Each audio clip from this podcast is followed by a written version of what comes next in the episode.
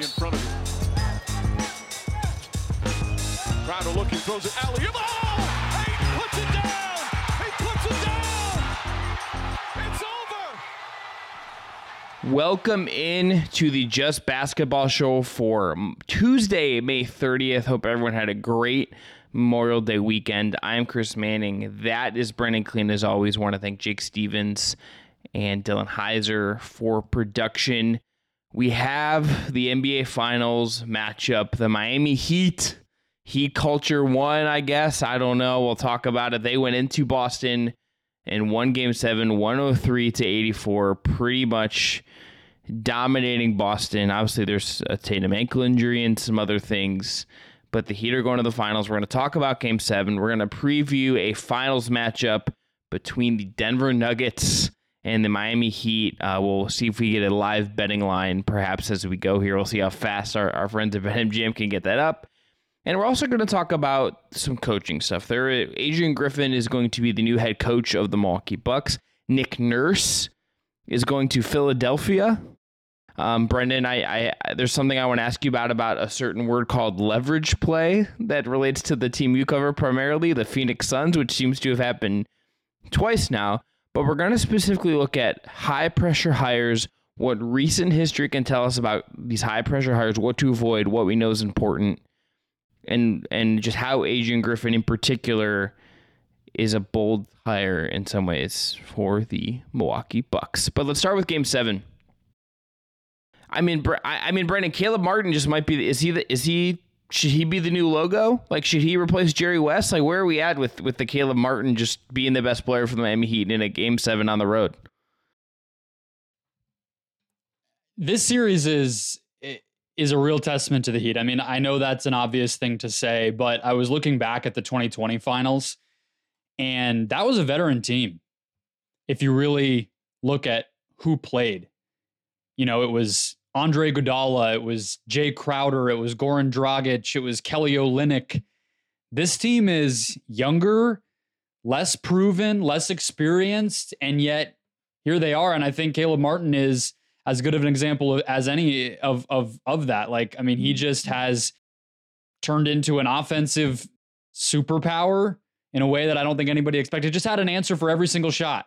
Anytime Boston made a run, it wasn't necessarily Jimmy, it wasn't necessarily Kyle Lowry or even their three-point shooters. It was Caleb Martin, who they could not keep track of in transition and who, you know, just seemed to get his hands on offensive rebounds and everything else to answer the call there. And you know, they needed it because Jimmy had a good second half, but Bam was not very good in this game. Gabe Vincent had a good first half, not a good second half, and it was really it. They needed Caleb Martin, of all people, a guy who's making $7 million, and we didn't even know him apart from his brother like a month ago. We thought they were the same person. We didn't know which one was a Hornet and which one was a member of the Miami Heat. Sure. I mean, did you know? Could you have told me the difference? No, honestly, no. Brendon, you calling this a testament to the Heat to me feels perfect. Like, that is the perfect way to surmise how we got here with them. I think this whole playoff run for them, they've never been the best team, most talented team in any series they have played. They have not. They will not be in the finals. The Denver Nuggets are a better basketball team and a more talented basketball team with a better player will have the best player in the series. And the Heat are there. They had a negative point differential in the regular season. They lost. They were up 3-0, lost three in a row, lost a game at home in heartbreaking fashion. I think that where I go with this more than anything else is it's cliche. I get it. I think this has to be this is the most mentally tough team I think we have in the league. This is what it feels like coming out of this. I think other teams, Brendon, would have lost the way they lost in Game 6. And yeah, it's over. That would have been the catalyst in another situation for the team that won Game 6 like Boston did to go back home and just stomp the Heat, stomp their opponent in that situation, complete the history, do all that stuff, win the game. That was never really in play for Miami, and that's despite Jimmy Butler is 28 in this game. He took two free throws and was 12 of 28 from the field. This is with Bam Adebayo looking lost on offense for much of this game. 4 or 10 from the field. This team just is always having answers for what is in front of them and outplaying their talent. It's been incredible. As much as it is not always the most fun, flashy basketball, that is what they do. They outwork you, and they outgrind you, and they outtough you mentally. That is what this Heat team is. Well, and in Game 6 and 7, Boston actually started well. That's one of the interesting things here is obviously Boston won Game 6, but the Heat had a lead, and then that game was very back and forth. And then in this one, Boston started 4 of 6, and then they were 4 of their next 27 after that. And Miami was able to put together a run. I think it was like a 19-4 run that they responded with. Bam had his third foul in the second quarter. There were multiple times in the third quarter when the Celtics cut it to single digits on threes.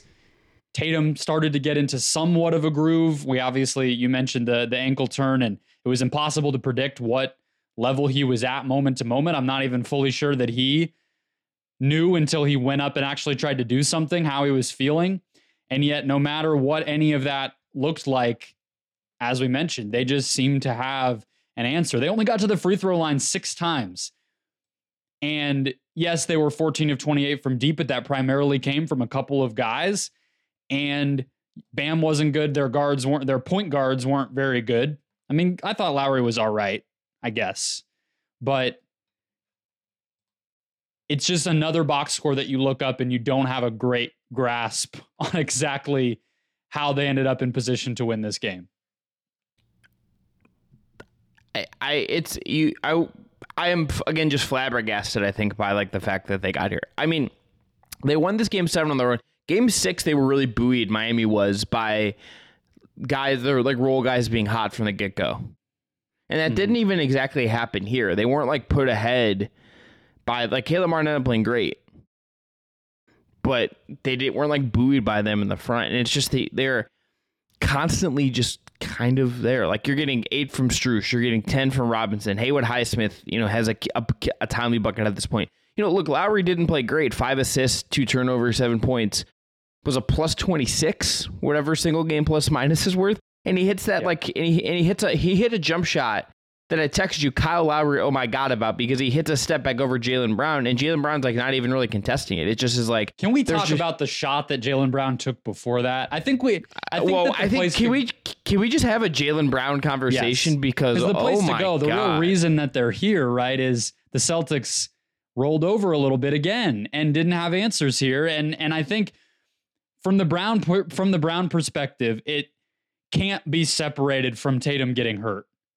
And I think if this game showed us anything about Jaylen Brown, to me, it is the limitations of what he can realistically be asked to do in a situation when he's not a supporting player, making others better by doing what he does, filling in the gaps. If he has to be uncomfortable, he just doesn't have enough there. The ball had to be in his hands, and it's just not going to happen. How many turnovers did he finish with? Is it 8, 9? 8. 8 turnovers when your best players goes down. That's not how great teams are typically constructed. When one guy goes down, nobody's good enough to fill that in. You can't have that big of a weakness with your 2 best players. They should be able to step up for one another.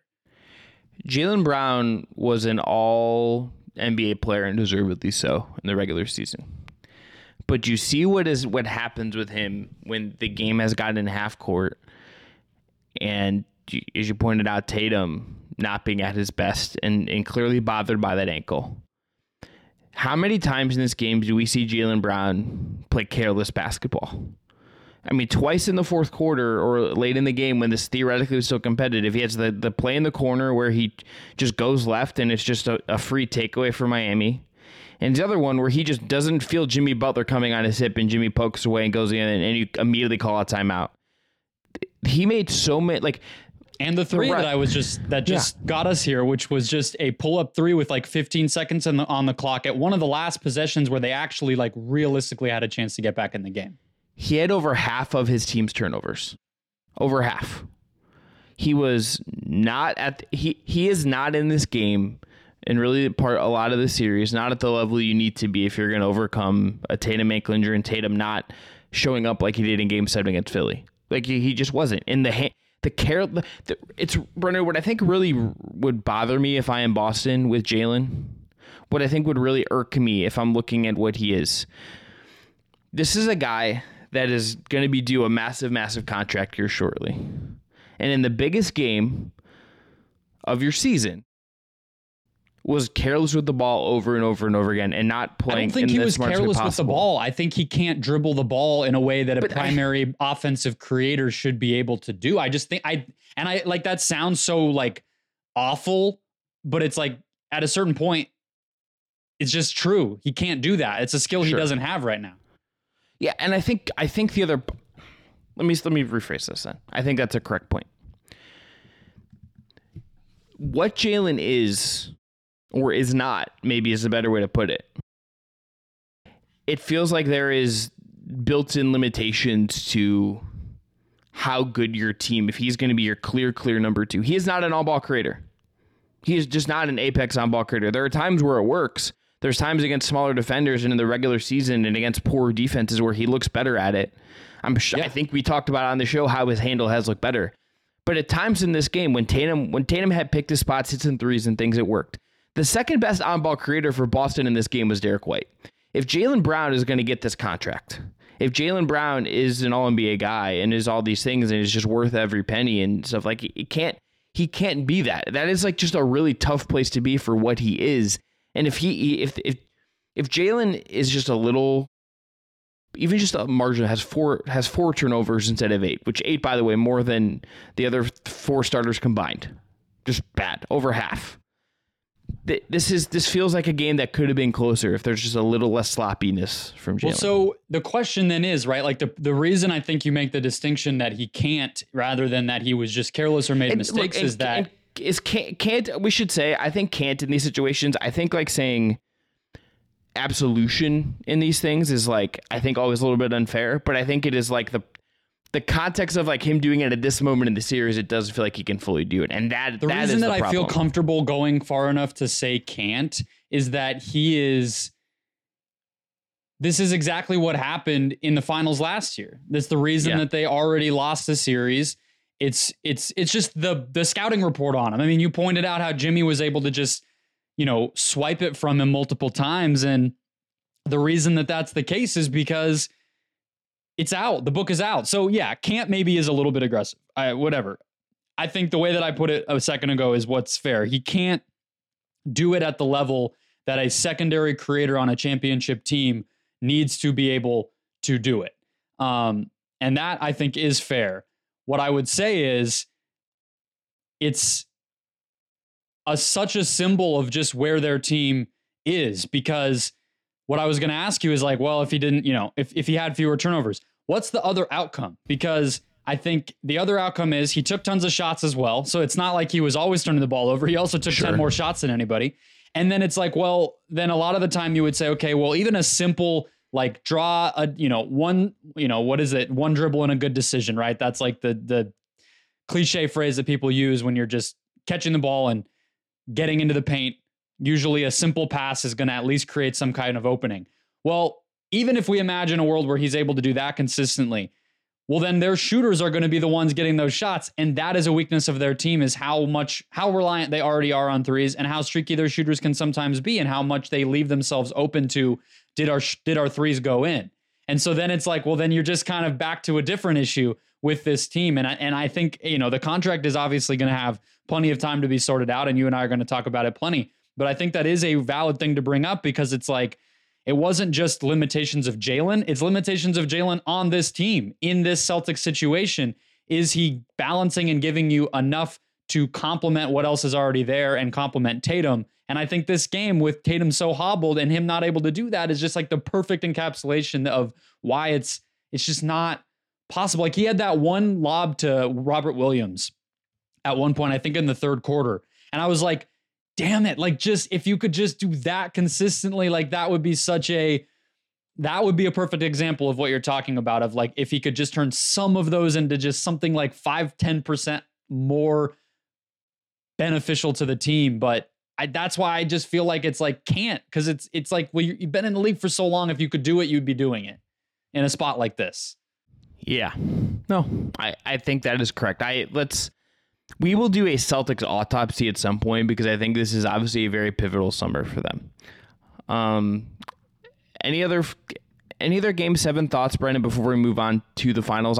This series as a whole, to me, was very just hard to predict, kind of all over the place. I didn't feel like there was a point where you texted me, like, I think this is over. And I think in my heart and hard if I agreed. And I also was like, I wouldn't be surprised if Boston just like pulled some bullshit out of their pocket. They kind of did. Like they cut it back to like 15 after that. And it felt like it might be interesting again. I do have one more thing. I think we should talk about Butler and Tatum a little bit more because you had texted me something while we were watching of Tatum's injury. And we were debating whether it's actually realistic that they could have benched him. And I think on the whole, he played well enough and he had enough spots where whether it was the 1-3 he made in a key moment or he was able to get to the mid-range pull-up once or twice, he was passing well, even if he wasn't actually creating offense for himself consistently. Like, as far as a guy with a sprained ankle goes, I think he gave you... this was better than like James Harden with the hamstring stuff in that 2021 Brooklyn-Milwaukee series where Harden's just like camped out at the free throw line because he couldn't move. Like, this was not that. And I was disagreeing with you that they couldn't bench him. I was like, yes, you can if he's going to hurt your team. I don't know what the better option would have been because Brogdon was active in this one, but he didn't play well, and they went to Hauser, and like they didn't really have another guy. So maybe there was no way to do it. But the reason that I actually come down and end up agreeing with you is because Butler's ankle was fucked as well. Butler also was playing on a bad ankle, and so you can't take like that like confidence pride hit of like that guy's doing 12 of 28 with 7 rebounds, 6 assists, and 28 points in a closeout game, but I'm going to hit the bench because I'm too hurt. But that's such a Game 7 thing that these guys were both just like on their absolute last gas, and somehow just like one guy had to do it, and he did, and now Miami won. Yeah, I want to say something about Tatum.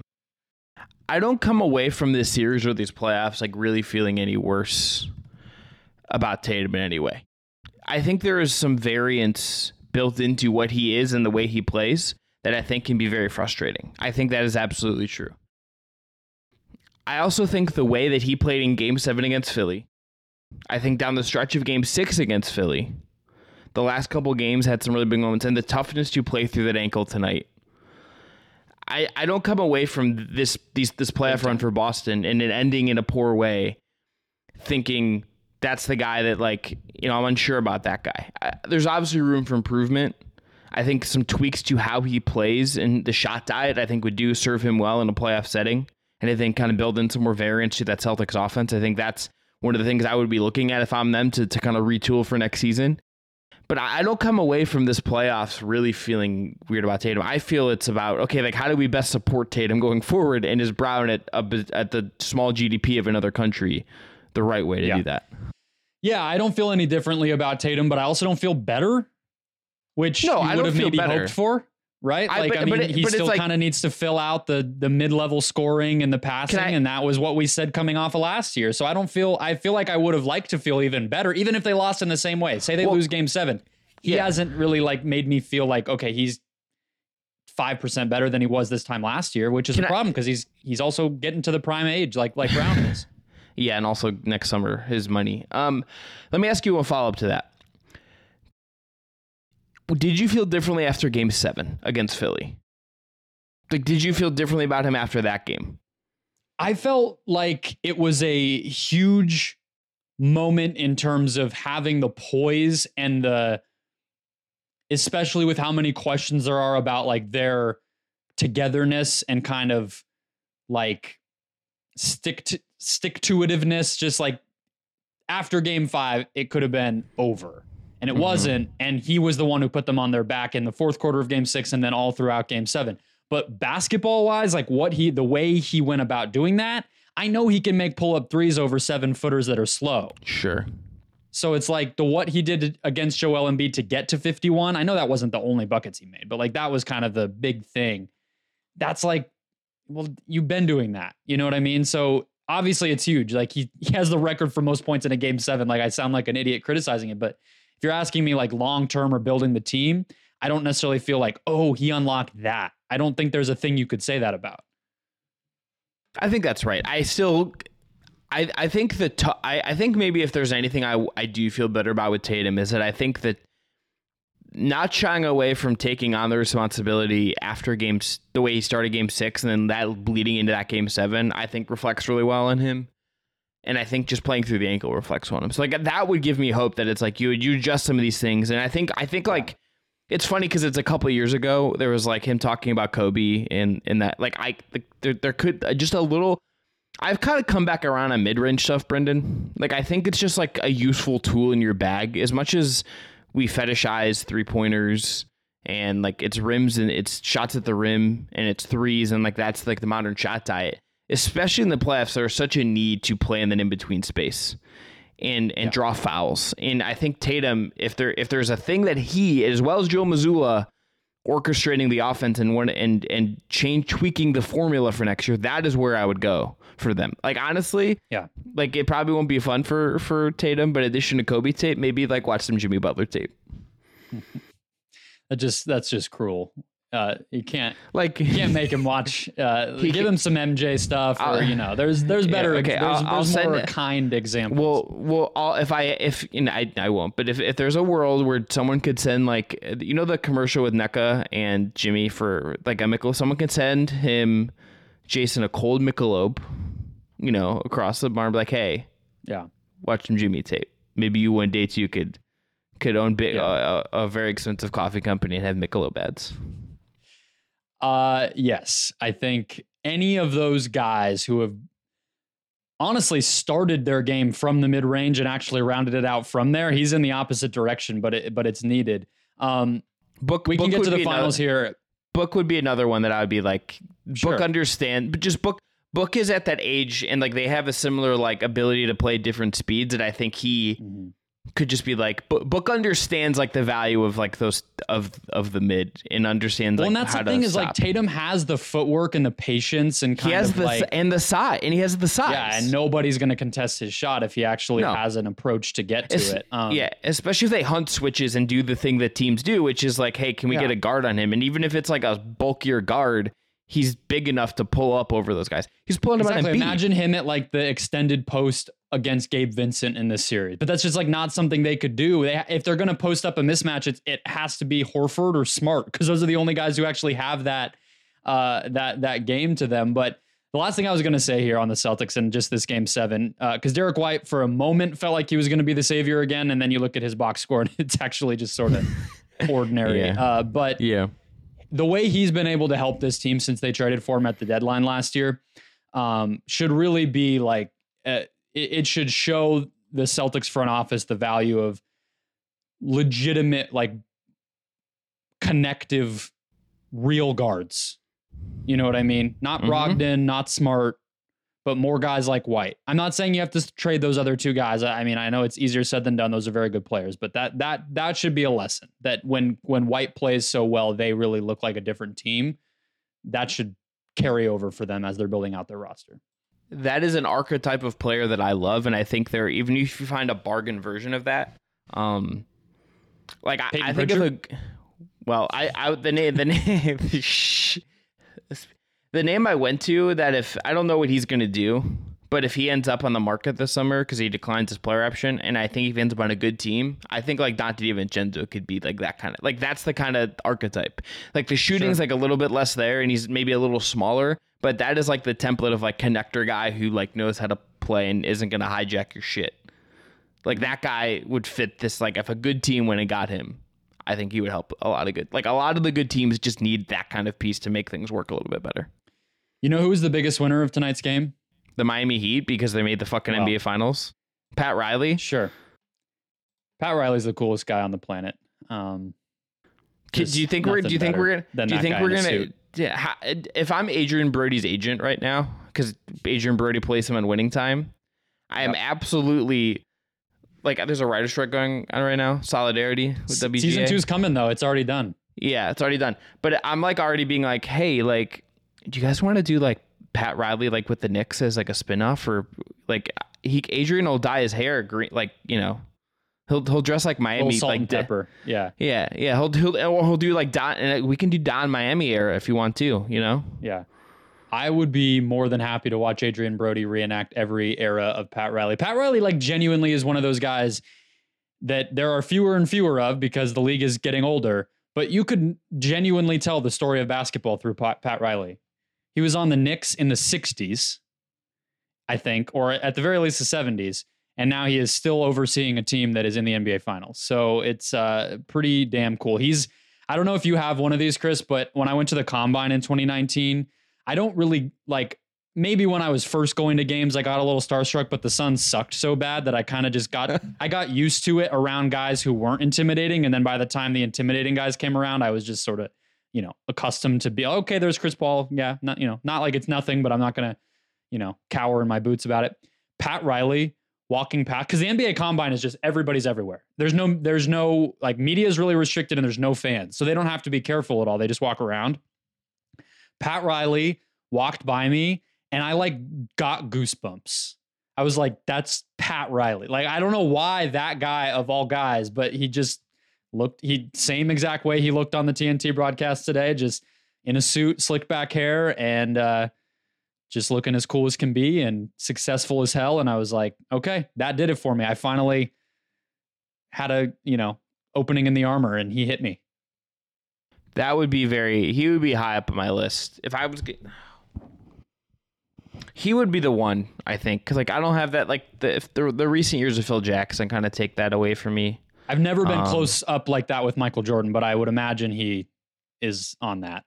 The closest thing, the closest thing I think I could say is that being at All-Star Weekend for NBA 75, I was an elevator adjacent to Kareem, and he was, like, kind of in his own little thing, and that was very cool. Also just like taller than everybody, so that's another factor with Kareem. He just literally larger than life, you know? Yeah, and just seeing like the various people, not even getting to like interact with them or like be close enough to them, but just like seeing all these people, like seeing like LeBron and Michael like talk, I was just like, what I would pay for like a boom mic right now. Well, the thing about Riley too is like, not to be, you know, I would love to age as well as some of those guys, but you know, others maybe less so. Whereas Pat Riley, it's like he could just be like alongside like De Niro and Pacino and like, you know, Heat 2 or something, and it would be just normal. You know, he just looks like the coolest, most handsome dude, even though he's 80 years old. That's part of the, like, you know, intimidation factor that Pat Riley brings. He's like, I still am better at this than you. I still look better doing it, and I'm never quitting. Michael Mann, all I ask is you just, like, do that, please, for Heat 2. I cannot, like, are you a Heat guy, Brendan? We haven't, like, not so a Miami Heat. I watched Heat for the first time over the weekend. I'd never seen it before. Okay, we can't do this here because it's not, but like we need to have a long conversation about this because that movie is incredibly important stuff.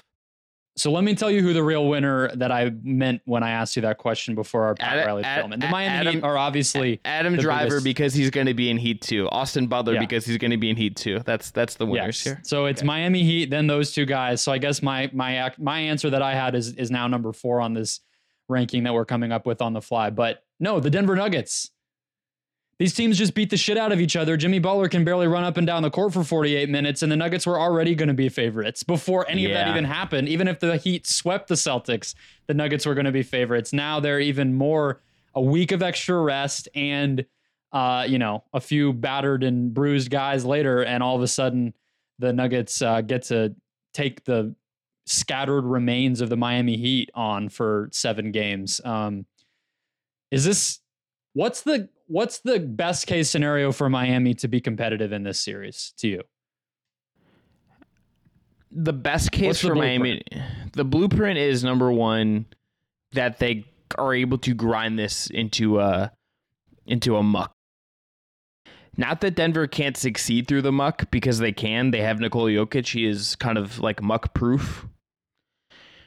But their thing is going to have to be to do what they've done pretty much every series since playoffs, which is make it really, really grimy, which is make it uncomfortable. And it's for Jimmy to, I think, really be prime Jimmy and foul hunt and that ankle. I don't, like, maybe it's just you take game one and you just kind of coast and you take that game and take the L, and then game two you kind of rev up a little bit. But Jimmy, if Jimmy is not just trying to draw 10, 12, 14 free throws a game, they're not going to win a game in this series. Like, he has to, I think, be that and make Jokic uncomfortable in that way. That's the vulnerability. They're not exactly the perfect team to, I think, break that open, but Jimmy would be the path to do it. And then you got to get lucky with your role guys again. You need Robinson and Strus and Gabe Vincent and Caleb Martin and all these guys to show up and hit things, and then we'll see if Hero comes back. I don't totally know if Hero would be such an interesting wrinkle to this, Brendon, because they need the offensive punch. They need the shooting. They just like need more offense, particularly if against Denver, like if they want any shot. But there's also just like a change in quality that you will have if you don't have Hero. But I think this all starts with Jimmy. It's about Jimmy and how that goes from there. And obviously, we'll talk about it more, but the Bam Jokic component of this is going to be fascinating. Yeah. So let's go back to the Jimmy and Jokic foul part of it, because you said it's not a perfect guy to do that. You know, maybe like prime James Harden is the perfect guy to do that, but like, I mean, Jimmy is the guy, the perfect guy. There's two guys that come to mind, two formulas. I think it's like prime LeBron, who's just downhill and could jump all the time, and then I think it's Durant. I think those are like the two. Well, Durant didn't do it. So that's where I was going to go, is like, no one else has done this. And LeBron was the other, you know, obviously their last opponent. And like this, I mean, it's come up as we've talked about the Nuggets all playoffs. Like, I don't fully get why it is so hard for teams to try to exploit Denver defensively, and particularly Jokic. I think it's that the margin for error is so small that, again, you don't always have time to hunt Jokic when you just need a bucket. I would have liked the Boston matchup a little bit, because it would have been the first time Jokic would have had to guard on the perimeter with an actual 5-out team. He hasn't had to do that. A little bit against the Lakers, I guess you could say, but not in a real way. And then the Jimmy component is the other challenge that the Miami, now that we know that's who it is, could pose. And if there's anybody who's going to just try to junk it up and commit fully to that bit, I feel like it's Jimmy, you know? And so some of it is just, you have to be trying to do it. You have to be committed to saying, like, we're going to exercise our advantages. And I don't think any team Denver has faced has actually been able to like consistently say, you're going to play our game. You're going to respond to what we do. Maybe the Heat are not going to do that either. But that's like part of what has to happen, is you can't just fall into their trap of up and down, letting them score, letting them get to what they want to do. And Jimmy, I think defensively is part of that too, because you have in our notes that he's going to be the guy to guard Murray. They also can be one of the only teams that has actually tried to switch the Jokic-Murray pick and roll consistently. And I think Jimmy defending Jokic, especially late in the clock, is something that could be interesting in the series too. Yeah, I think the question just goes, how healthy is he? Not very. So, like, does he have that gear in him? Or, like, is he the meme come to life of him slumped over the side, you know? Like, is that where he's at, just with the ankle, with his health, with his gas tank right now? I think that's very possible. I mean, he's been playing. That's why Hero would be so big, right? If they could just get 15 points a game from Hero, that makes such a difference. And someone else to, like, initiate the offense and be, like, in control of the flow. That would be a really big deal. Hero just doing that maybe gives Jimmy 10% more energy to do other Jimmy Butler shit. Yeah. So you mentioned how the Nuggets are just straight up more talented, and the Heat have been the less talented team in just about every series that they've been in. Maybe not the Knicks, but Miami had this. Yeah, maybe. I mean, well, I don't know. Heading into this game, Miami had the 6th best half court offense in the playoffs and the 8th best transition offense. I don't know how that team is going to the finals, yet here we are. But I just don't know if they're going to be able to score enough to keep up with Denver. Like, it just, all the stuff we said is going to matter, but just like straight up point blank, I just don't know if they're going to be able to match. If the games are in the 110s and 120s, the way that Denver has played, I just don't think they can win that way. And can they really grime up seven straight games against a team that's so polished like the Nuggets. Like, the one thing that the Heat do have is they're plus 23 in the clutch in the playoffs. Sure. Denver's plus 9, so it's not like they've been bad. Boston was -2. So, you know, that's part of why Miami won this series. But is that even enough of an advantage over the Nuggets? Like, I don't really know of any offensive pathway for the Heat to, like, say, we're going to own this series on the offensive end. I don't see a portion unless it really is just, you know, Jimmy with 20 free throws a game. Brendon, here's the answer. There's not an offensive pathway. It's not, I don't think I think it's beyond, I don't know if there is one. There isn't one. They're not built to get in to, like, Nikola Jokic loves the ponies. Definitely was probably watching ponies instead of watching this game. Mm-hmm. They don't have the ponies to keep up with Jokic. They don't. Like, there's just no, even if Hero comes back and is right and his cardio isn't affected in a meaningful way, they're just not going to keep up. It's just not going to happen. Like, there's just not a pathway for Miami to compete with Denver in that way. They have, like, one very narrow path to victory. They've won, and it's the Muck, it is Jimmy, and it is good enough defense, and just you hope to God that you just some of the shooting for Denver breaks the other way. That's it, and that's the path. Mm-hmm. So, as we've been doing this more, I obviously think about, you know, what I'm going to say ahead of time. How long ago did you come up with the ponies thing? On the spot. Wow, that's impressive. It sounded rehearsed, but I had to check. No, this was not a Chris Manning. This was not a Chris Manning preps himself for lines. This was Chris Manning on the fly. Brendon, we have already got a Tyler Hero update. Okay. Chris Haynes has reported that Miami Heat guard Tyler Hero is ramping up workouts and is expected to make his return at some point during the NBA Finals, with Game 3 being the likely target.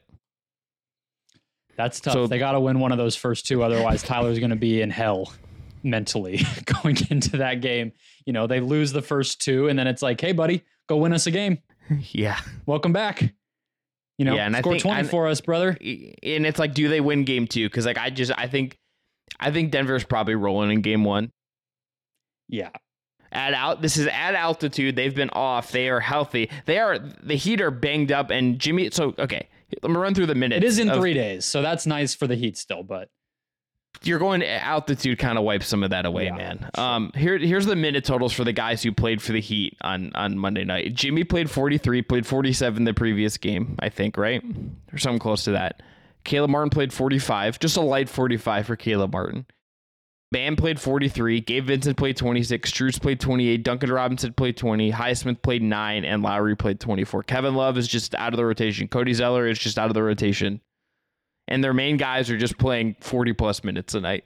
Here we are, Miami Heat. Jimmy, like, 3 days, Jimmy better already be... Jimmy, like, should do his post-game meat availability, have, like, one beverage, and then just, like, it's those, you know, those massive, like, compression boots. Those are on the plane to get you to Denver. A lot of massage, a lot of Theragun, like, just some kind of massage gun, like, just whatever. The Theragun that Dwayne Dedman threw onto the court earlier this season. That should be at the Hall of Fame, to be honest. Like, if they beat Denver, it absolutely, it's, you know, yeah, it's its own exhibit at that point. Yeah, yeah. So I agree with you, and I think you're right that Denver will probably just spank them in Game 1. I think that, you know, you and I think, are on the same page that this could wrap up pretty quickly as a series. Might be entertaining. We don't know. I'm not saying the games won't be close, but, you know, we seem to be aligned there. But let's talk about Bam, because I think, you know, a pathway for the Heat to win includes an otherworldly performance from him. I think they're going to have to double Jokic.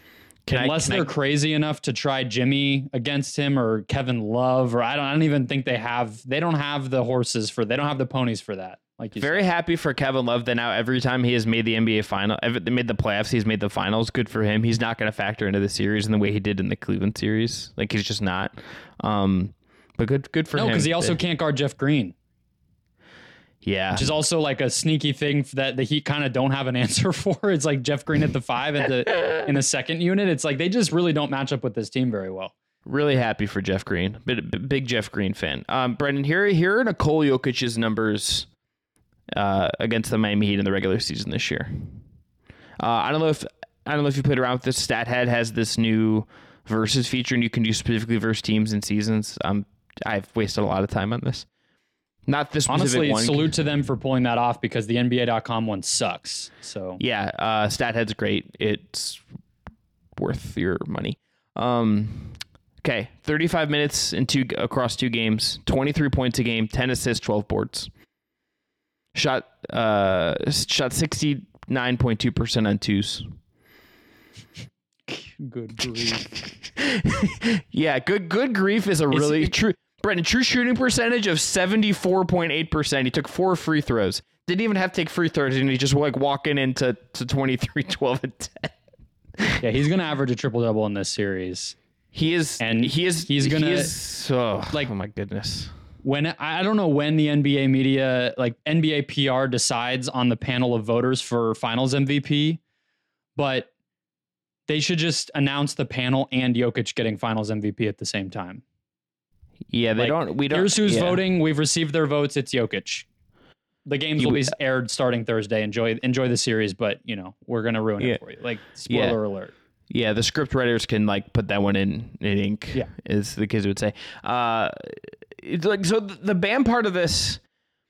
I want to start with the offensive side for Bam. Okay.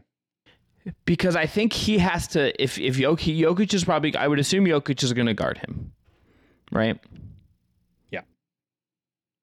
So what does that look like? He in the late part of that Celtics series, I think looked often very lost on offense to me.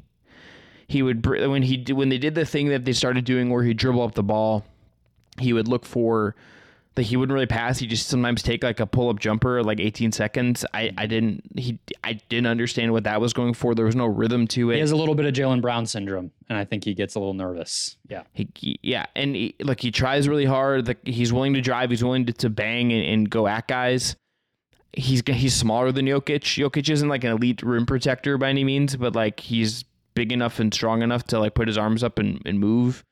That's not going to be a big option for Bam. He's not going to be able to out offensive rebound him and annoy him in that way. He's not going to get in Jokic's head in the way he can with other guys. But he had 7 assists, but Bam defensively is going to be in for a real big challenge forever, however long he's on Jokic and how that looks for Miami and his responsibilities in the zone, which there's a point about the zone we need to hit as well, because I sent you that during the game from Matt Moore. Bam on offense can't just feel he's a nothing, and to me he felt he was a nothing for much of this series. And if he plays like he did against Boston on offense, there's no path. We talked about the Jimmy part of it. If Bam isn't providing you actual offensive value, Miami can't win this series. So yes, I think defensively, to get that out of the way quickly, I feel Bam is sneaky strong, but Jokic is just another level. Nobody is going to physically match Jokic enough to stop him from what he's trying to do. And so I think Bam's maybe stronger than he has been in previous series when he was getting exposed by, let's say, Giannis or, whatever you want to point to. I think Bam's a better player defensively even than he was prior. I also think he's a more steady guy. So some of the late game block that he had in game 6, that's a huge play that you just have to kind of stick out your struggles and just make. And he did. And he's had big rebounds and different things like that. Offensively, what I think they have to do is use him as a facilitator. I think that they have to have him, at the top of the key or at the elbow and playing in the dribble handoff game or, picking out shooters, maybe even in the short roll, although Denver's used to that. They know how to kind of respond to that. They know how to collapse the help and get the ball out of that guy's hands or make him take a tough shot. It's what the Suns try to do with Ayton. It's what all teams know they need to try to do because Jokic is going to come up in the pick and roll. It's not rocket science. The Nuggets will be ready. So I actually think just putting the ball in Bam's hands from the jump is probably the best. But then you're sort of taking one of your best interior scorers out of the picture. And we were talking about foul trouble and trying to put pressure on Jokic. That's not doing that. And so the best way to maximize Bam might actually be the worst way to attack Denver in a way, because we know Bam isn't going to be able to score one-on-one. I mean, the way that Horford was able to swallow up Bam at times, Jokic can do that. hey, stand there and this guy's going to kind of bumble around and you just have to not foul him and not make a mistake. And most likely he'll take a tough shot or turn it over. Like Jokic can execute that. So it feels like Bam is a little bit of a man without a mission here in this series offensively, unless he can just have like an otherworldly playmaking series. And I think he's going to go. I think he's going to get put through the ringer in this. I think it's going to. This is going to be a tough series for us on the bandwagon. Yeah, well, you said he was bad this series, or like not consistently effective. I mean, we had a whole fawning over Bam session like after game 2 or 3. So I mean, I think he was good in their wins and bad in their losses. I mean, like a lot of guys. It's just offensively, he looks like kind of like rudderless right now. Like I think he just. You see how it is very hard for bigs, unless you're like Jokic or Embiid. It's just really hard for bigs out here. We saw that with Anthony Davis and Bam just being the second best player on Miami's team. I mean, or if he's third, if Caleb Martin's actually first. But, like, it's just hard. And it's like you're seeing all that. And it's like if it's the Evan Mobley thing, right? I mean, it's the same exact thing. If you can't dribble as a big man and you can't shoot threes, what are you? Yeah, in 2023. Wait, tune into Locked On Cavs on Friday, the other show I host where Brendon will be talking about Evan Mobley, and Jake produces that one too, and he can't even dig me because it's a show about the Cavs, and I shouldn't be dinged for this either because Brendon brought it up. Brendon, we have a line for the series for at least for game one. All right. Full game lines for friends at BetMGM. The Nuggets are 7.5 point favorites. Minus -350 money line, over under for points set at 219.5. I would take 7.5 now because it's going to go further in Denver's direction. Yeah, in my professional opinion. You and I both have futures on Denver, so you know Denver. We should just tell everybody that now. And we got some more. We got some more odds from BetMGM. Here we go. Okay, Nuggets are minus -400. Heat are plus +300 to win. In the series or the game? In the series. Okay. Yeah. Jokic minus -300 to win MVP. Butler's plus +350. Murray is plus +1200. Bam is plus +4000. Caleb Martin plus +5000. MPJ, Aaron Gordon, Bruce Brown, and Strus are all somewhere between plus +20,000 and plus +25,000. Yeah. Don't bet any other Nugget besides Jokic. Yeah. Series length. Series final result. Correct series result. Denver. 4-0 plus +550. Denver 4-1 plus +230. That's I think where I would go. Denver 4-2 plus +450. Denver 4-3 plus +325. Heat 4-3 plus +850. Heat 4-2 plus +700. Heat 4 at 4-1 plus +2,000, and a Heat sweep plus +4,000. Good stuff. Plus +4,000, not minus -4,000. Plus +4,000. I think you said plus. Okay, yeah, I wanted to. I panicked for a second because if I said minus -4,000 Heat sweep, that would be insane, and it's plus +4,000. No, I mean to wrap a bow on this and the Bam thing, like again, dude is about to turn 26. It's okay, but I think this playoff series has shown that, or this playoff run, even in when he's been good, I think has shown the handle's the thing for him, you know. And Draymond's always been the comp. Draymond can dribble the ball, you know, and he's he can dribble the ball, you know, in transition. He can occupy and not turn it over when he needs to as a facilitator. And he is a smart passer who makes good decisions, which Bam has that, but you just got to round out the game. And I think this series will be even more so than the Lakers series was for Bam, where he actually kind of fit in really well. This one will probably be one where it's like, all right, like not back to the drawing board, but like, you know, if he does struggle, I think it'll be cool to see kind of how he reacts, but we might be getting too far down because we have not watched this series yet, but it's going to be a fun matchup with those two guys and how the Nuggets try to guard Jimmy too. Like we talked about, I don't really know. I'm probably Gordon to start, but Bruce Brown might get a shot at it. And those guys have a history and it'll be fun. Yeah. All right. Let's make some picks on this series and get out of here. Brendon, we should note, friend of the program, I'm just claiming him as friend of the program, Matt Moore had a tweet that the Nuggets are the best team in the regular season and the postseason against zone defenses. What does Miami do to really muck things up and rely on defensively? Zone defense. Yeah. Seems important. Yeah, in this series, I think what they'll do is swarm Jokic and hope to God that the shooters miss. I think that'll be what we see, and I I don't know how sound of a strategy that's going to be. All right, what's your pick? My prediction's 4-1. Nuggets. Same. Nuggets in 5. Same. I'm there. I think Jokic is going to win Finals MVP. I think he's going to average a triple double, and I think Denver is going to win this in pretty dominant fashion. I think there's going to be like. What's your prediction on that? Are we going to like it? Yeah, I think I'm going to like it because there's certain things that I think we're going to get at least like some Jimmy bullshit that I love. And I think we're going to get just amazing. I think Brendan, here's why this is going to be a fun finals. We're going to get to see Nikola Jokic on the biggest stage in basketball. We're going to get to celebrate Nikola Jokic's greatness. We're going to get to see him do just wizardry shit over and over and over again.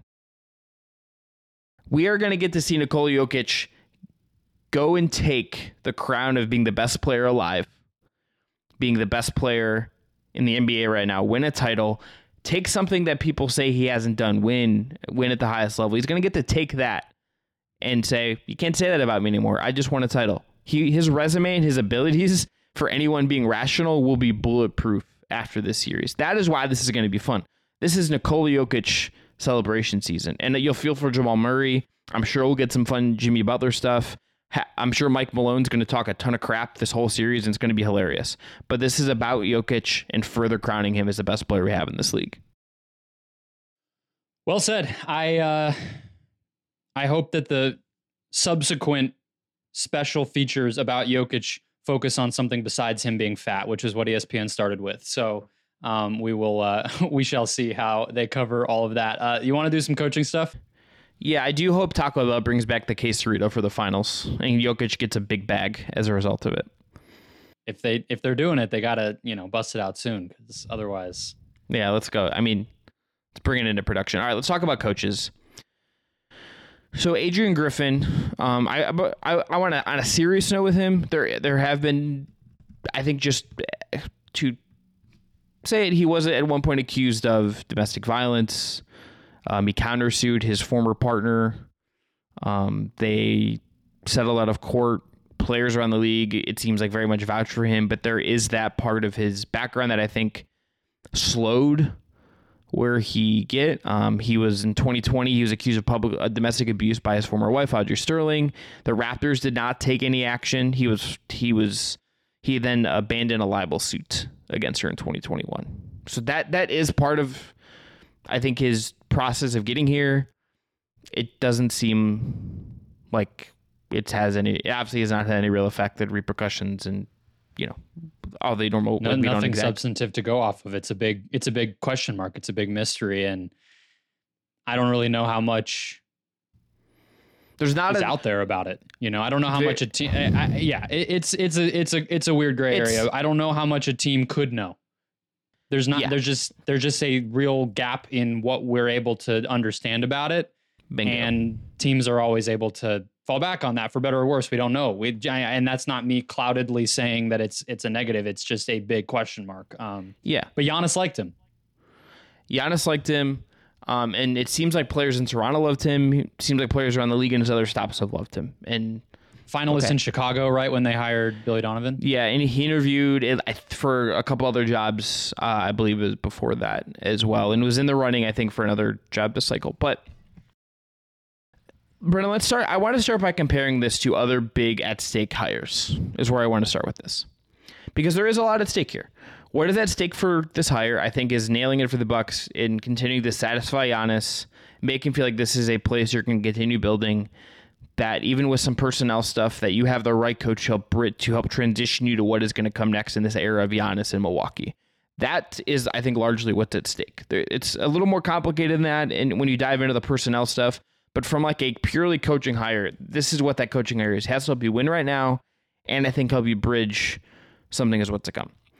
Here are some recent big hires that I think that were high pressure, that came at really big transition moments for franchises trying to get to the highest level. You had the Nets' big three era. They get Kenny Atkinson out of there, and they bring in Steve Nash. And Steve Nash was entirely in over his head. You have Darvin Ham with the Lakers after they felt they needed to move on from Frank Vogel. You have Nick Nurse in Toronto. Toronto obviously hits that wall several times with Dwayne Casey. They go with Nurse. They do the quiet trade. It works out. The Cavs get LeBron back, Obviously, David Blatt was hired before LeBron comes back, but David Blatt is their head coach when LeBron comes back. That was supposed to like shepherd the next era of Kyrie Irving and Andrew Wiggins and Deion Waiters, and I don't think David Blatt would have succeeded at that either. In retrospect, Willie Green in New Orleans with Zion Williamson and Brandon Ingram, and the pressure to get past what did not work in the Stan Van Gundy trial run. And then Nick, now we'll talk about him briefly at the end, but Nick Nurse again now in Philadelphia, I think, is on this list as well. Yeah. So Nick Nurse in a very different situation than he was in Toronto, but another high pressure situation. You have the Nick Nurse hat, by the way. You have the merch. I would buy Pat Riley merch though. Nick Nurse logo is kind of whack, so like just make better merch and maybe I'm going to be honest, I'm not the biggest. I'm much lower on Nick Nurse than I was like when they won the title. Yeah. Yeah. But Daryl Morey not so much, I guess. Well, connects back to the Rio Grande Vipers in the G League. I forgot about that. It all goes back to Houston, Brendan. It's all about the Rockets. Maybe Diggers could be like, James, you know what I love? I love the city of Houston too. We can enjoy it together on road trips once a year. And James will be like, no, I'm going to live here so that I made the right decision with my job. So I can turn. Yeah. Can you imagine James Harden playing 40 minutes a game for Nick Nurse? Incredible. But I think the best comp for Adrian Griffin is Darvin Ham. Mm-hmm. This is a well thought of assistant with pedigree with players. Remember, Darvin Ham was beloved by Giannis. Darvin Ham has talked about how Giannis has talked about how they miss Darvin Ham. They went for an assistant who has new ideas, who maybe is going to take some time to adjust, who is going to take some time to grow into the role. But what we saw with Darvin Ham is that where he was in game one was a very different place than where he ended up as a coach in the playoffs. He did I think a good job with that with a better roster, sure. But when he got to the playoffs, made a lot of the right lever pulls, was not afraid to sit guys, was not afraid to go away from certain things that weren't working and ride certain things. And I think that is the right approach. We cannot always project exactly how these things are going to work. It is very hard. I think it's really hard for these teams to always know, right? A lot of these coaching hires will not work. This one might not work. It's possible. But I think if you're going to move on from a guy that you've had a lot of success with, I think going for a former player who players respect, who is willing to evolve with the game and try different things, and has just been part of the ecosystem of the NBA for a long time, who can adjust some of what you do, but maybe won't try to reinvent the wheel. And you're not chasing something super flashy. You didn't go get Doc Rivers because he's the biggest name on the market. You did interview Nick Nurse, but like you went in this different direction. You didn't do what the Nets did, which is their original sin, which was hiring Steve Nash. Like that was the first mistake. Got way too cute. Like way, way too cute. Adrian Griffin feels like it's like in this mold of a thing that the logic behind it and how you say, okay, we're going to get someone new who can come in and do some of what we probably already did and been really successful, but help us evolve and provide this new perspective. That's a really strong formula to me if you're approaching this coaching hire. Absolutely. I mean, I think the Willie Green one is one of the ones that sticks out to me personally. Mm-hmm. I don't think the Adrian Griffin one is necessarily similar, but it's kind of this other form of pressure where it's a very real form of pressure in today's NBA, right? Where it's like you have to keep these guys happy, and that means different things depending on the day, keep Zion healthy, manage the workload that he's undergoing, work with the training staff. Oh, but also like, don't make him too mad that he doesn't get to play or like doesn't get to play the way he wants to. And then you have to get him to play better defense because he hasn't been doing that. And it's a hard thing to do. But I think Willie Green, the team, his assist percentage was as high as it's ever been this year, Zion, as was all the defensive stats that he's had. And I think he had some decent moments defensively, especially just sort of in isolation and kind of executing what was being asked of him. And on top of that, I think Willie Green's gotten the most out of like their whole young supporting cast. So it's another example of a former player, well-respected, carved a path through the Golden State staff and the Phoenix staff. The time was there. The team did sort of hire him ahead of schedule. I mean, he had 1 year where he was like a high-profile assistant, and then they just snatched him up when the Suns were about to go to the finals. and it's worked. And so I just feel like this is definitely a trend. No matter what point in the process that your team is in, it seems to be that the players responded well to it, and management is increasingly kind of like opening its eyes to the fact that, like, hey, these guys bring something that is valuable and can work and is fresh in a way that maybe we need to be. And I don't know if that's part of the changing of the guard with the generations of players kind of flip-flopping over, and now just some different things are going to happen, and the guys that maybe a LeBron would have looked up to, I'd love to be coached by Tom Izzo or whatever, is different than what, you know, a Zion would care about. But it seems pretty clear that that change is coming, because cycle after cycle the past couple of years, it's been young former players getting these jobs no matter how high stakes it might be. And I think, Brennan, if there's a through line, like, because these are not like the obviously the highest, like maybe the highest level, the two highest level players we have as former coaches, unless I'm forgetting someone, are Chauncey Billups and then Steve Nash and Jason Kidd. Yep. Those are some of the worst coaches we had or have. I wasn't ready for how blunt that was, but you're not wrong. I'm like, no, like. I was just kind of following your point, and then it just was like a sledgehammer to those dudes, which you get, you know. Like Chauncey Billups, like the easiest layup in the NBA to me this summer that was just not taken. Like it was Ben Simmons at the freaking rim, like against Atlanta, was just Portland should have got rid of Chauncey Billups. Just said, we need like an actual competent coach if we're going to keep doing this, because that's just he's a bad coach. That roster's not great either, but that's not a good hire. Actually fits this, like you're saying, because they had a lot of pressure to keep Dame happy, and you can bet that the only reason that man still has his job is because they would still like to keep Dame happy. They just did it in the wrong. They did that in the wrong way, I think, is what I would look at and say. He is. I mean, let's see what Billups does with a good coach, with a good team. Okay, that's but he's hired. Fair, but he's hired. He is an assist. His journey to being a head coach is not like a decades-long grind like it was for some of these other guys, where like they're ingrained. Like the through line of these guys that are succeeding as former players, assistants turned head coaches, are guys that are ingrained in the modern NBA that can talk to guys because they play in the league, but also understand the nuances of what is going on in modern basketball and where the game is evolving to and what things to pull. Chauncey Billups is like a relative newbie as a coach, because he started as an assistant coach in 2020 with the Clippers under Ty Lue. Before that, he almost ended up as a president of basketball operations with the Cavs because Dan Gilbert liked him. Mm-hmm. Like that like he is compared to a lot of these other guys. He's just starting.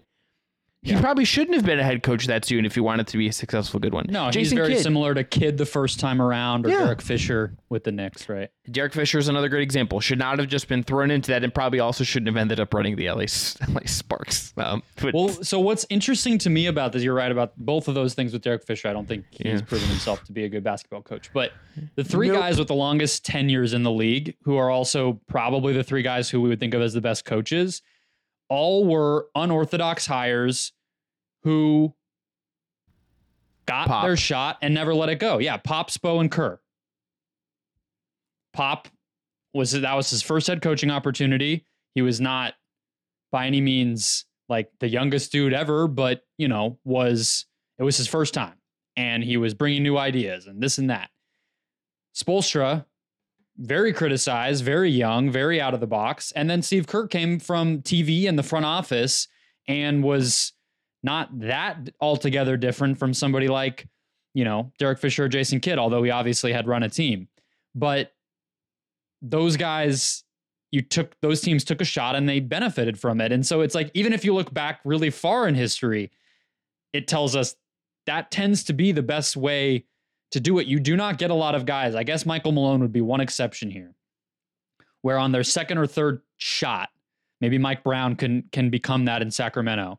They all of a sudden put together their best teams and their best approach as coaches. I mean, it happens, but most of the time, the best guys are just hired because a team rolls the dice on somebody they really believe in and commits to them. The other name I would put in like this camp of the trend we're kind of hitting on, I think has to be Ty Lue. Ty Lue, journeyman player, is best known as a player for AI stepping over him in a finals game. That is his like most memorable on-court thing. Starts his coaching journey in 2019, 2009. He is named, well, Wikipedia has two different dates here, so it's either 2009 or 2011. Regardless, he works for Boston, joins the Clippers coaching staff in 2013. So he's an assistant and in the flow of things after a long career. So he's leads one or the other. He ends up as the associate head coach on the Cavs in 2014. He is then, when Blatt is fired, he is made the head coach in January of 2016. But there was a path for him to grind his way up and learn stuff and prove himself to be sharp and get experience. He isn't just thrown into this stuff. And I, like, for me, for my money, I think it's like, for, if I'm talking, if I want to have a coach for the next 5 years to like lead my team to a title, it's him and Spo. Those are my two guys that I would be trying to pick between. Those are, to me, the best two coaches in the league. For the most part. And you want to talk about pressure.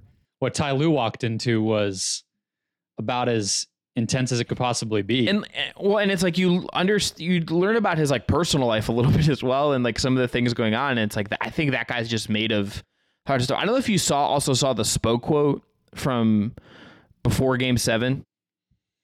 Which one? But basically said, like, to paraphrase it, I'm going to try to find it real quick. But he had this quote that was like, these moments aren't for everyone, but neither are we, like these big pressure moments. And it's like, that guy is just like, you have to be made of like a certain, like, chutzpah, have a certain thing to it. And I think he legitimately was ready to fight one of his players within the past 12 months on an NBA court. Not like he was really going to do it. Well, Brendon, name the player.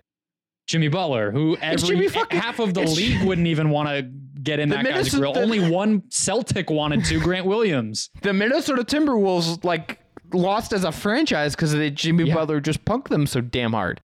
And Eric Spoelstra, who's like 50, was like, yeah, what?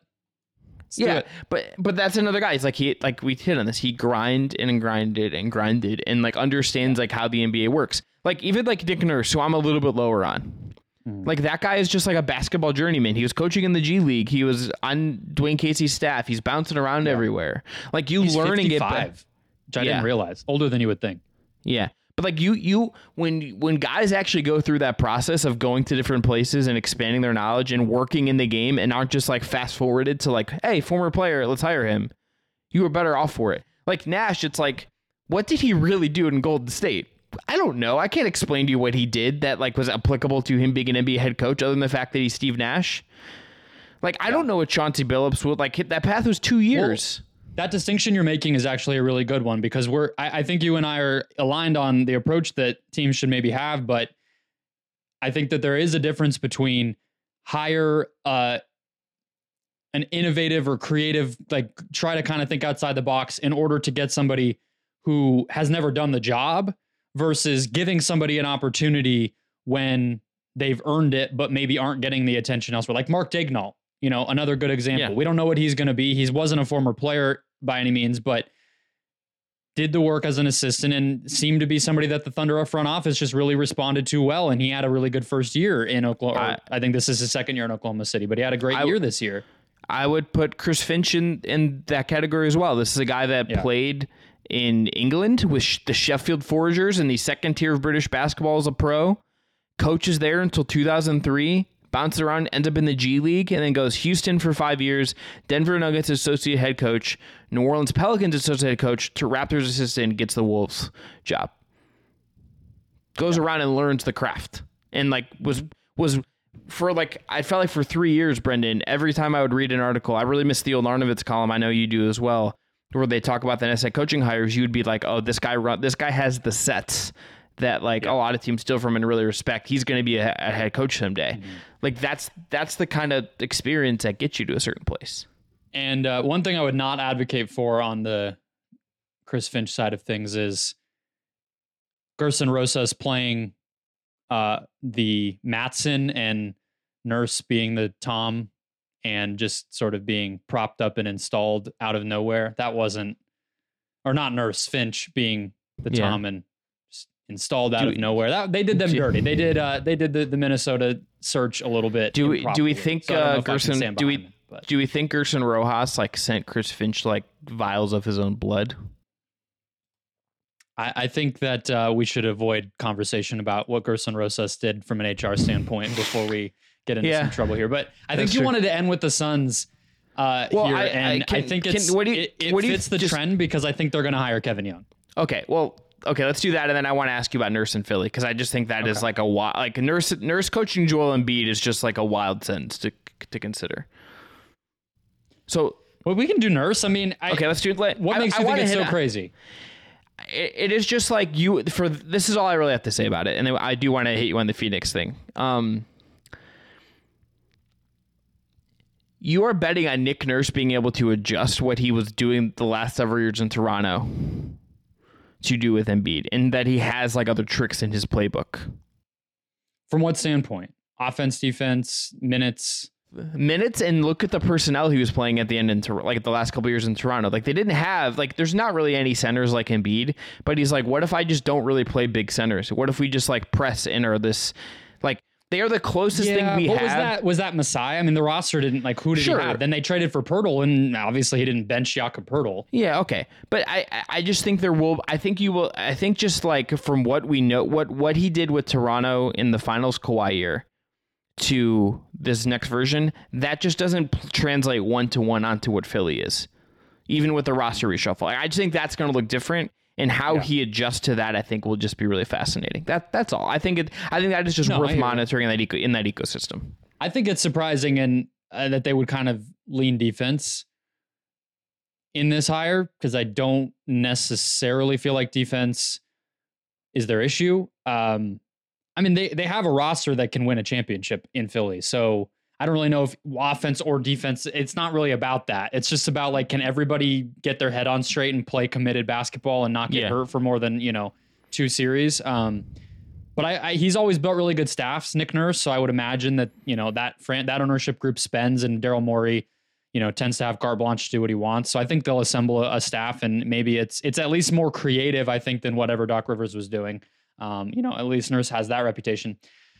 From the Sun side of things, I think it's a perfect example, and that's part of why my head has been kind of in this place for the past week or so, is I said the day that Monty Williams got fired that I thought Kevin Young was a legitimate candidate here. He has Devin Booker's backing. It's not common for a high-level associate head coach type guy to be the person who works out the superstar player pregame or post-practice or during practice or anything, and Kevin Young and Devin Booker have always had that, so similar to the Giannis thing with Adrian Griffin, and Young is another guy who's worked his way up. He was a head coach in the D-League. He actually worked for Nick Nurse and then eventually replaced Nick Nurse at one point and has had these sort of innovative philosophies, has interviewed for jobs dating back all the way to 2020 when he actually was a candidate to replace Brett Brown in Philly.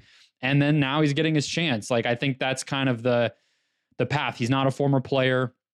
He's a little bit on the younger side maybe than some of these other guys, but I think that's what a team like the Suns should be trying to do. Because what you have to do with the top-heavy roster is get creative and be innovative and try to figure things out, get more than the sum of its parts. So one guy that I don't think we talked about enough, or not we, like the basketball universe, is leaving out of these conversations. Why the hell does Sam Cassell not have a head coaching job? He checks every single box we've talked about right here. And he's not even getting like legitimate interviews, it seems like. That's who Portland should have hired when they hired Chauncey Billups. Yeah, you're probably right. It just seems like he has everything you would want. He seems like a slam dunk as a hire. I don't get it. Let's start a basketball team and hire Sam Cassell, you and me. Yeah. We'll need some money. I mean, we could do like a YMCA team and see if he's available. I didn't say an NBA squad. Sam, give you a 6-pack of local beer cold and a sandwich. We have some homage T-shirts we could probably hook him up with. Yeah, I'm glad we both. But there's a certain player on one of the shirts we're getting from our friends at Homage that I'm glad we picked that. Player. Aged well, yeah. Tonight could have gone either way. Would have been a rough look. Would have been tough. Brendan, I meant to do this at the top of the show, but I want to end on a bit of trivia. If you can, I'm going to ask you one Sun question while I pull up what I was going to ask you trivia-wise. You would just have a better read on this than me. Are you surprised the Suns didn't go outside the organization for their coaching hire? I'm not surprised they didn't go outside the organization just because I think Kevin Young would have been a candidate. He was a candidate elsewhere. So it's like you happened to Like, I don't think Kevin Young is like settling because they didn't get the other guys. I think they just happen to have one of the better up and coming assistants already on staff. And so they went ahead and seemingly, that's not official yet, but seems like they're going to hire him. Bill Simmons has just said it outright multiple times. So I feel like it's happening. But they did interview Jordy Fernandez, who's another one of these guys, not a former player in the NBA, but has like been, G League to being like the architect of that Kings offense. Yeah, exactly. So I think if they had gone and hired like Mark Bryant, who's like their big man whisperer, who used to work for the Thunder and like got a bunch of attention for developing Steven Adams and DeAndre Ayton and whatnot, and they're just like, he's our head coach now, then I would have raised my eyebrows a little bit. But Kevin Young's just one of the guys that was due. I mean, it's kind of the same as if, you know, the Sixers hired Cassell or something. Like, well, it's not. Well, he's with the Sixers now, right? Yeah. Yeah. Wouldn't have been like a shock. Okay, they're in organization, but it's still a guy who is ready for that role. Yeah. All right, here's the trivia question. Brianna Stewart has scored 78 points in her first 3 games with the New York Liberty. Who held the previous record for most points in their first 3 games for the Liberty before Brianna Stewart broke the record? Tina Charles? Tina Charles, that's correct. As a follow-up, this is not going to be Tina Charles, that's why I'm asking this. She also has, with 66 points over 2 games, the most points across a 2-game span for the Liberty history. Who before her had the most points over a 2-game span? I think this is maybe cheating because I think I might have seen this one, but is it Cappy Pondexter? It's Cappy Pondexter. I mean, this is just from a WNBA Liberty Instagram post. Cappy Pondexter is like the best YouTube deep dive in WNBA history. Like, she's just, you know, Allen Iverson or whatever, just like playground basketball, like small guard you want to point to. I like Isaiah Thomas, whoever. Cappy Pondexter is on that list and just like never gets discussed in WNBA in basketball circles, period. Like, she just kind of got forgotten. She came through Phoenix, so I have a soft spot, but yeah, she's awesome. Stewie's also pretty awesome.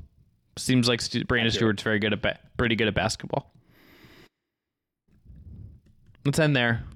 We have an NBA Finals. Great. It's a great period on the show. Brianna Stewart is very good at basketball. I don't have any more. I have 2 things that are like kind of like cornerstones of my summer, Brendan. One is seeing Boy Genius. The other is seeing Brianna Stewart play the Las Vegas Aces and seeing Asia Wilson and Brianna Stewart and all of that talent in the same arena. Amen. Amen. All right, that's going to be it for Just Basketball for Tuesday, May 30th. I'm Chris Manning. That is Brendon Kleen. We'll be back on Thursday after Game 1 of the NBA Finals. That is Denver. That is the Miami Heat. Denver has home court advantage. So Game 1 will be in Denver at altitude. Can't wait to break down the full series. Thanks again to Jake Stevens and Dylan Heiser for producing. Please subscribe on your podcast platform of choice if you're not already, and on YouTube if you're down for that. But thanks everyone for tuning in. Be well and enjoy the hoops.